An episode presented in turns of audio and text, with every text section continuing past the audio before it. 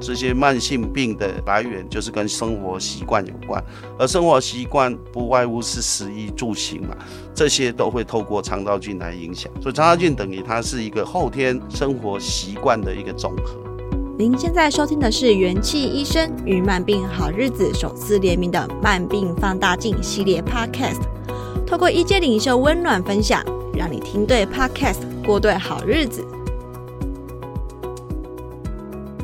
那各位听众朋友大家好，我是联合报的医药记者林崇恩。那今天我们的节目来宾呢，是邀请到我们台大医院的总教练吴明贤吴院长，要来跟我们谈一下高龄化慢性病啊，还有对于台湾的医疗体系的一些观察和建议。台湾的健保制度呢，究竟还可以撑多久？欢迎吴院长。崇恩好，还有线上的朋友大家好啊，我是台大医院吴明贤医师。因为院长是肠胃科的权威，然后也曾经有很厉害在马祖推动了这个幽门螺旋杆菌的清除的部分。那您也曾经提到肠脑轴线这样子的概念，说这个肠道啊的生态啊，反而可以跟这个慢性病啊，这个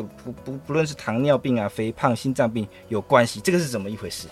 其实你从动物跟植物的演化，我们演化的目的只有一个，就是可以把生命继续延续嘛。就是我常说，生命的意义在创造宇宙，继续是生命。从单细胞到多细胞啊，从很简单的生物到很复杂的生物。他们就是需要，第一个就是要繁殖后代，那繁殖后代就是需要能量，那能量就是要靠进食，所以单细胞生物它最早发育的，我想是能量摄取的系统，就是你要有可以进食，那这是后来比较复杂的，它就形成组织，形成器官，所以这就是消化系统。所以为什么消化系统里面有那么多的神经细胞？有那么多的免疫细胞，因为你吃进来的东西有可能是毒，所以你必须要免疫细胞，你必须要神经细胞赶快传达，这个不能再吃的，或是赶快就引起一个反射把它吐掉。所以这个就是消化系统，是我们身体里面一个很重要的系统。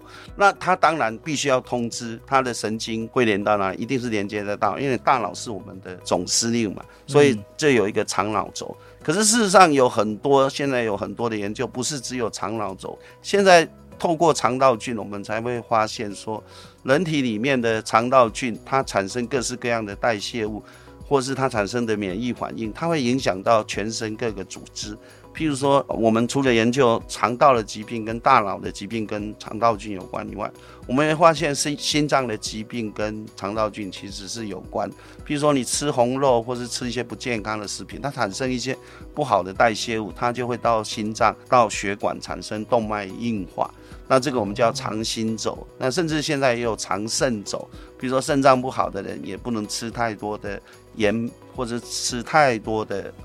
红肉，因为它也会导致肾脏功能消失，这叫肠肾轴。那甚至我们台大医院跟复健部合作，我们也发现，那老年人的肌少症也是因为肠道菌的分布跟人家不一样。那这个其实都不奇怪，因为我们后天的这些饮食、睡眠、情绪，还有你吃了什么药，都会影响到肠道菌，所以会透过肠道菌来产生各式各样的代谢物，各式各样的有益的免疫反应，或是透过肠道菌引起神经的这些作用，所以它的健康的效应，或是它产生的疾病，就不再只是限于肠道而已所以吃这件事情，它不是只是有关系你的肠道健康，它是关系你的全身健康，或是说所有包括我们的生活习惯，我们这些慢性病，包括高血压、糖尿病、心脏病，这些所谓的生活习惯病，都是源自于因为你种种的作息，包括饮食，三餐有没有规律，包括你有没有好好运动，包括你有没有好好睡觉，或是你有没有慢性而长期的压力，这些都会导致你的肠道菌失衡，而去导致全身性的疾病所以这个是现在我们已经慢慢清楚，这些慢性病的来源就是跟生活习惯有关，而生活习惯不外乎是食衣住行嘛，那这些都会透过肠道菌来影响，所以肠道菌等于它是一个后天生活习惯的一个总和。OK， 所以其实肠道它的重要性远比我们想象中的重要很多。对，其实你可以从那个我刚才讲，你从那个解剖你就可以看得到，它的肠道里面我们70%以上的淋巴球就是我们的免疫细胞，它是在肠道。那肠道也有最丰富的神经，甚至肠道它会分泌很多神经传导物质跟一些我们叫荷尔蒙，它可以影响全身。院长刚刚提到就是说这个生活习惯病啊，就是也跟这个肠道菌有点失衡啊，那导致的这些慢性病的部分呢、其实我们知道说台湾因为2025年就要进入超高龄社会嘛，那其实台湾人啊越来越老，而且好像还越来越病哦，因为我们就看到国健署的资料说啊，有70%的长者就有2种以上的慢性病，然后50%有3种以上的慢性病这样子。那就是说因为这个国人的慢性病的盛行率越来越高啊，那可能不健康余命这样子的调查也好像说不健康余命越来越长这样子，就也怕说是会不会担心到危及到我们的医疗体系的健全制度这样子。那不晓得说院长觉得说台湾的医疗体系会不会因为这样面临一些威胁这样子？人无远虑必有近忧，其实台湾的医疗体系现在已经世界上比较经济发达的国家都面临同样的问题，也就是说人口越来越老，假如没有规范，那些10%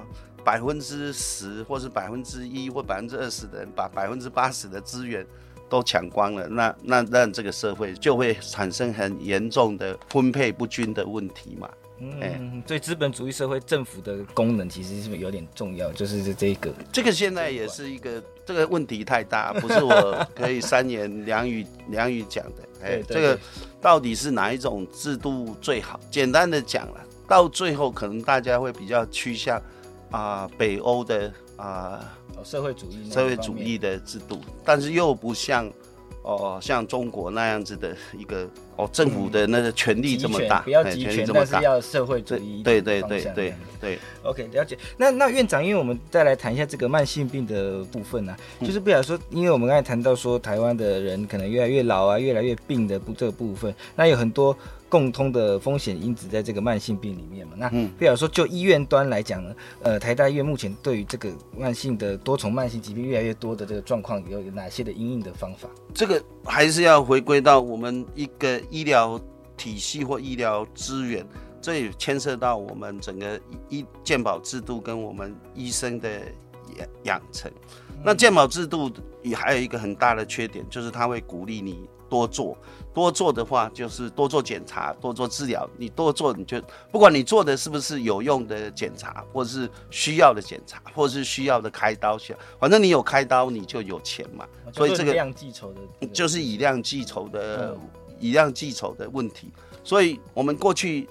几年的医学教育或是医师养成，就培养了很多的次专科。可是当一个人又老又病的时候，他不是只有一个次专科。他可能需要看的是什么？他心脏也不好，肾脏也不好，肠胃也不好，所以他可能要看很多科。对啊，那种。所以在国外就知道，其实这个也是我们现在大家慢慢的开始。第一个，你需要有一个全人医疗的概念。那全人医疗很多它是需要跨领域，可是我们过去并没有这样的训练。我们的训练就是。你是心脏科医师，以内科来讲有10个次专科，然后一个老人家他可能到急诊处来了，心脏科说这个不是我心脏的问题，他这一次是因为感染引起心脏衰竭，所以他应该要给感染科。那感染科来看说他感染，我开抗生素给他就好，他的心脏问题很严重，那就会变成很多科老人家大家都不想收，就会形成医疗人球的问题。所以我们其实台大医院很早就为了因应这个问题，我们就成立了整合医学科。这整合医学科它就是主要是急诊的后送病患，因为花钱这个问题很严重，大家会推来推去，甚至有些外科的病人他开完刀以后，比如说他可能开了一个肿瘤好了以后，可是这一次来他是感染，外科说这感染不是我的问题，可理论上这样的病人应该要送到外科去会比较方便，可是外科他就是要来开刀的，他不开刀就不是外科的病人。甚至有妇产科开完妇科肿瘤，他又感染，那妇产科的意思就是说这不是我的事，所以这个是一个很严重的问题。在美国他们也是看到了这样，所以他们那个整合医学科叫住院主治医师 Hospitalist， 就是这样的观念来，就是为了因应这些多重器官都有问题的老年人，因为老年人他不是只有一个器官有问题，所以你必须要把它当做一个全人来照顾，而且你不能只有头痛医头脚痛医脚，所以这个整合医学科将来可能很多病房都需要有这样的医师。可是这样的医师其实在你没有给他一个合理的制度跟报酬，他很辛苦。比如说以我们台大的整合医学科的主治，他自己看病人，他自己值班，他要带那个专科护理师，这其实是在美国他的薪水会给他不错，可是这样的以我们目前的这种，他可能他的薪水比心脏科、比肠胃科、比肾脏科都还低，所以这个会是将来的问题。这个以前我们叫一般内科，但是现在叫做整合医学科。那这样以后会属于这样的病人会越来越多啦，因为你老了，你很多都有问题嘛。你看老了病人，你到即使到门诊，他不到急诊，因为看他的一天都在吃药，不是在吃三餐，他三餐都在吃药，他是把药当作食物吃。他可能一个老年的病人，他可能吃10几种药。要是子女没有把他买那个药盒弄好，他可能自己也常常忘了吃药。这些其实都是问题。那有些药甚至是重复的，你也不知道，病人也不知道嘛，因为他可能看这个科给他开，他可能看另外一个科，他又给他开啊，其实就会造成这样的问题，所以这个是一个我们以前在10几年前我们在病房有一个案例，就大家一个年纪很大的病人，他的医师发现他都血压都控制不好，然后就让他住院，可是他住院以后血压变得很低，那就觉得很奇怪，那是因为他在门诊的时候开的药都没有吃，然后到住院的时候，医师看他门诊的住院主要理由是高血压，他又把所有的药都给他吃，还加上额外的药，结果他住院的不得不吃，全部就变成低血压，所以这个就是就是没整合的问题这样。对，可是在老年人的照顾，他有一个特色，他就是polypharmacy 多重给药，这个在老年人是非常常见。第二个，老年人他的那个症状都很轻，所以常常有时候说，他本来没怎么样，怎么到急诊很快就死掉了。其实这个是老年人的病人本来就比一般的人难照顾，因为他很多器官都有问题，他需要有一个可以把他的问题当作整体来看，而不是我只看他的心脏，我只看他的肾脏，或是我只看他的眼睛。这个就是现在的事情。那你也可以知道为什么医疗花费会增加，因为这些老年人他可能很多，我们为什么会有整合医疗门诊或是整合医学科来收这些病人住院，因为你可以想想看嘛，他可能在医院里面看5个医师以上，他可能白内障看眼科，高血压看心脏科，肾功能有点差看肾脏科，糖尿病看新陈代谢科，骨头的问题看骨科。对啊，对啊，院长，但就是说这个整合的部分啊，有些医师就觉得说我们可以这个 PGI 的制度可以有这个来做这个部分。我们确实为了要解决过早次专科，所以我们有 PGY 的训练，这也是在 SARS 的时候我们观察到，大家只要印象尤深的话， SARS 有些外科说我不会啦，我没有照顾过这种病人，可是你在当住院医师或是当实习医师，你什么病人你都要会看，可是反而我们到越资深的时候，这种能力反而丧失了，那是因为我们的制度鼓励专科的。对，那专科这也是我们台湾医疗体系一个隐忧，因为我们从来没有去评估我们到底是否需要，供给面一直增加，你会创造需求，但是这种需求有时候是不需要，甚至是浪费的。我们需要这么多的心脏内科医师吗？我们需要创造这么多的肠胃科医师吗？还是我们需要，就像我说这个台湾的医院很喜欢军备竞赛，可是你想想看，美国一个这么大的国家，它才30台直指，台湾要买的或是那才15台，其实只要你你中规中矩做，那每一个医院都会亏钱的，因为那个光是维护费你就，但是我相信有些医院一定不会亏钱的。这中间的那个秘方或是美感在哪边，这个大家可以自己去想。不过对像台大医院，我常常开玩笑，台大医院是正派经营，金派经营就是会金派经营，就是你越正派你就越按照规矩来，你不该做的你就不做。不该开的刀你就不要开，不该做的检查你就不要做，那可以用比较简单的方法治疗。所以这个其实是要有一个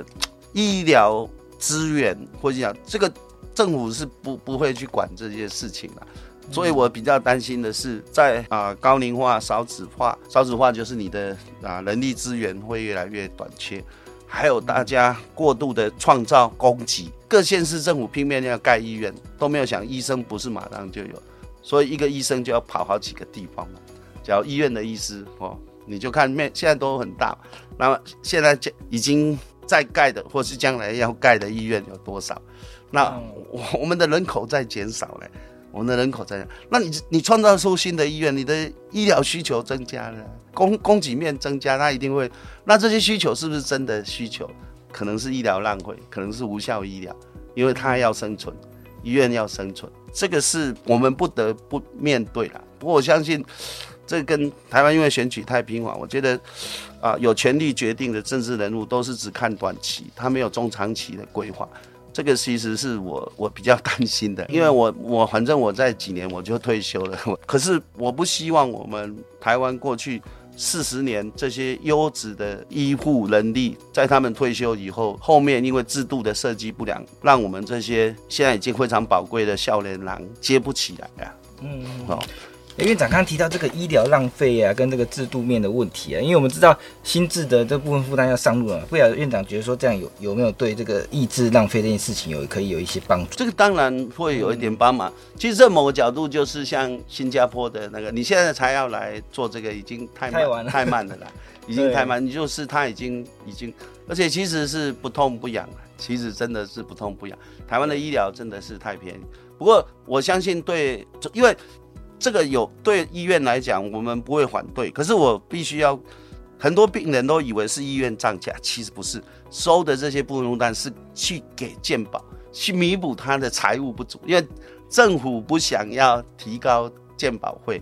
就是我们的 GDP 不要再增加，所以他让你自己掏你的腰包来补他的洞。其实这个。Okay.那第二个当然它会有一个相对的好处，我自己付钱，我自己就会比较在意，就会注意要不然你现在的医疗第一现场，台大当然这种现象比较少，很多人会 complain 嘛，比如说巴金森症的不是巴金森，巴氏量表，那只是一个例子嘛。有些人他来这里，他说你就帮我做全套的健康检查，健保没有提供全套的健康检查，那你要不要我这个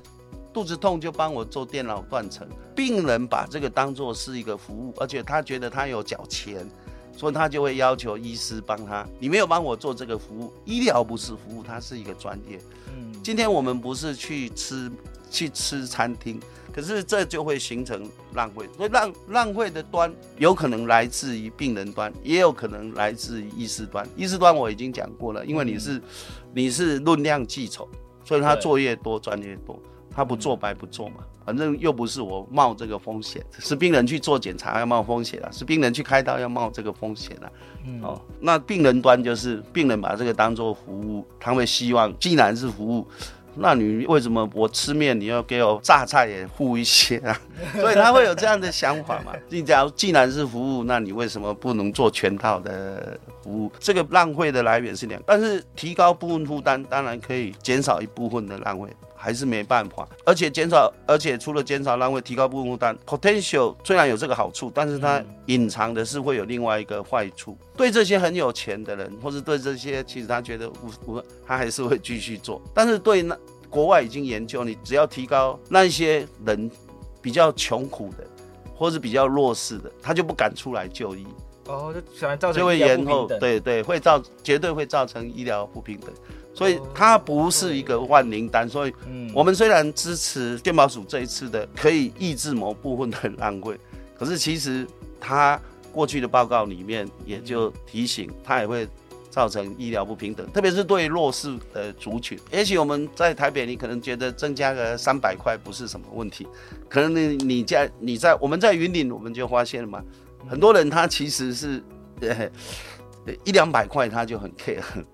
城乡差距或是不同的社会阶层，它的影响的程度是不大一样的。院长，其实您刚刚提到说您快要退休了这件事情，因为我看到您也曾经说您是这个战后婴儿潮的最后一代的医师。那因为我们知道那个张宏仁啊，前署长有提到说这个2030健保大限嘛，那院长您退休的时候会不会刚好那一年就很大限？他其实2030年就是用这样推估。也就是说，战后婴儿潮最后是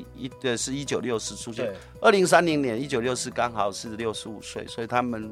就是像我这一代，对啊，刚好全部都退休嘛，65岁基本上是退休。当然，他的认为说这些温良恭俭让、耐操、耐烦、耐劳的医师都退下，而年轻一代的医师，他不只是在训练的时候，他要求工时，出来工作他可以。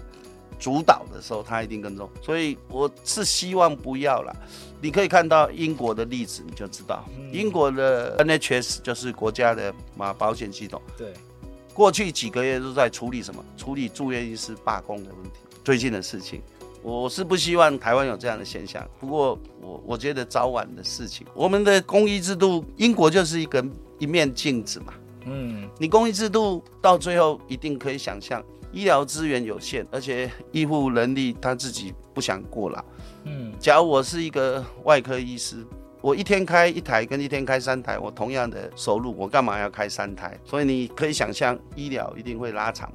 对不对？我开1台跟开3台都一样，我干嘛要？所以像我同学在加拿大跟英国是一样，他一年做9个月就可以了。他9个月就达到他的扣，他就休3个月，这样才算好。加拿大还没有崩，因为他们混得很好啊，他们民众假如等不及，他就跑到美国去开刀，所以加拿大人有很多跑到美国去开刀，因为等不及嘛。啊，那台湾很危险，台湾不要跑去哪里开刀，这周围都是海这样子。反正你可以想象了。我是觉得观念已经不一样了，所以张宏仁的那个我还蛮赞成的，因为我在医院里面我们会观察到第一线的那个，其实不是只有医师。现在为什么各个医院都欠护理同仁？护理同仁他转业很容易啊，护理师他转什么都很容易，但医师他转业不容易啊。医师你训练那么久，你要叫他转什么？可能要转网红吧。所以现在最近有很多医师网红，对啊，他觉得那个比你当医师赚钱快乐。这个又回到我们一开始是 run for food 或是 run for dream， 但社会上都是鼓励 run for food 而不是 run for dream 的时候。这个社会一定会这样，也不是说我们这一代的人都是 run for dream 了，只是说我们那时候没有那么多想法，我们就是只能一直往前冲。可是因为他们现在年轻的世代，他们资讯多了，他们见多识广，所以他很在意自己的权益的时候，你还要用明朝的剑来斩清朝的，明朝的尚方宝剑来找清朝的官司是不行的。我常常在讲变跟不变的差别是在哪里，不变的是你的核心价值，但是要改变的是随着环境跟时代的变化，你要去创造一个合理的制度，让这些核心价值可以继续有价值的。假如你这个客观的环境没办法配合，你这些核心价值都是假的吧？因为他都已经吃不饱了，他谈不到怎么理想啊，这是现在年轻人的问题嘛？他觉得他的理想都不可能实现，因为他觉得他吃不饱啊。对，他就先 run for food， 然后再来 dream 先放后面。可是有一天你 run for food 的时候，你要回过头来 run for dream 已经太慢了。对，一开始就要 run for， 也就是说不一开始，他们就是为了什么？现在选科我也常常跟他们讲，他说这一科的生活形态比较好，你应该是为了生活，而不是为了生活形态。你去选科是你喜欢这样的工作形态，而不是说这一科因为有比较多的休假，有比较多的钱，或是比较多的怎么样，你这个没有办法。所以我们还是回到制度面去创造一个合理公平的制度，而不是只是一面的要求。这其实是有权利的人，或是这些政治家应该要做的。这个全世界有那么多的那个，你可以去看嘛。然后健保以前可以这么成功，其实就跟我刚才讲的，天地人都配合的很好，天时地利人都配合的很好。但是现在环境或是时空已经改变了，你还要用同样，而且连人都改变了，天地人都变了，对，那制度要跟着变。对，甚至你要去开始去思考，资源是有限的，包括人的资源，包括我们整个财政的资源是有限的。所以这也是为什么我们现在未来医学，我在希望就是从疾病的治疗变成健康的促进，或是从疾病的医学变成预防的医学，因为你一直靠医疗绝对没办法让人更健康。这个我们台湾大家都说医疗很好，其实大家不忍心去面对的数据是，我们虽然有81岁平均，可是你死前7-8年都是不健康的生活，甚至都是在使用医疗资源。你看人家英国女皇，她死前3天还在接待新的总理大臣或者新的首相，这样子才是一个健康老化的很重要的事情。对，另外我们其实有一些数据，也不是我们担心健保打，而是目前健保在一些硬数据都输给人家嘛。我们的婴儿死亡率在亚洲已经是末段班，输给新加坡，输给日本，输给韩国。我们的一些重要癌症的治疗，那个5年存活率也都输给人家。我们的急性心肌梗塞的处理也输给人家，所以你只是一个就医方便世界第一，但是你要看你的那个 outcome， 也就是说你的结果是否，而不是只是单纯以满足就医方便。可是民众不知道，你要让民众知道，民众还是会希望就医方便。大家都希望台大就开在家里对面这样子。对啊，所以为什么政治人物会拼命在每个地方都说要设新的医院呢？就想问一下院长，我们来聊一些轻松的部分，就是说，因为我们知道院长快退休了嘛，您对于退休的生活的这个规划跟想象有没有可以跟我们讲一下这样子？退休并不是什么都不做，而是你比较有多的时间继续去 run， 或是继续去完成。还要再 run 吗？你可以走得慢一点啊，但是人是动物啊，能不能停下来？人停下来就是身体有问题。对，这很重要。动物啊，我们不是植物啊。对，要保持。对，你这个人的最后就是动物、植物，最后甚至变矿物了，不动了。所以你还是要动。所以退休并不是什么都不做，而是你退休了，你要去做你想做，但是因为你那时候都说因为工作、哦，工作是一个很好的借口，为了工作，所以你牺牲了很多兴趣，牺牲了很多。退休下来，你反而有更多出来的是时间，那你要把这时间去完成你还没有以前没有。所以我假如退休，我还是继续做我的最有兴趣的一些，只是我做的可能不一样。我假如以前我的行政工作跟研究工作跟那个做的很多，可能我会花一点时间，比如说我想写书，那我就有时间来写书。很多人现在我们继续还是读书自学，这个都是我们可以继续做，因为这是我们的长处，也是我们的专长。那我们做这个那你退休你也有很时间去做，比如你以前想看的书没有看，你现在可以看啊。那搞不好你不同年纪看，你会有不同的体会。那你以前想去的地方你可以去啊。那你以前想去拜访的，比如说博物馆或什么没有，你都可以去做了。当然，这个必须要在退休，必须要有一个好的规划，就是说你要有一个好的财务规划嘛。退休不能你还要为钱烦恼嘛。所以第一个要有一个稳定的，第二个你要有一个好的身体，你才能去享受你的人生。退休应该是要享受人生啊，要有一个好的身体的规划嘛。那第三个是你要有，你不能孤独一个人啊，要有朋友嘛。对，所以你退休以前我们常常讲要有老本、老伴老伴嘛，还有老友，还有老体。退休一定要有这四个要有这四个老，你才能够快乐的退休。今天非常感谢院长到节目中跟我们分享。各位听众朋友，如果想要听更多的意见领袖的专访，一定要继续锁定我们的节目。那我们就下次再见，拜拜。感谢各位收听。如果喜欢这集内容，您可以在元气网医生频道重听本集节目，并阅读精彩报道，也记得订阅我们，留下好评，或是留言告诉我们您的想法。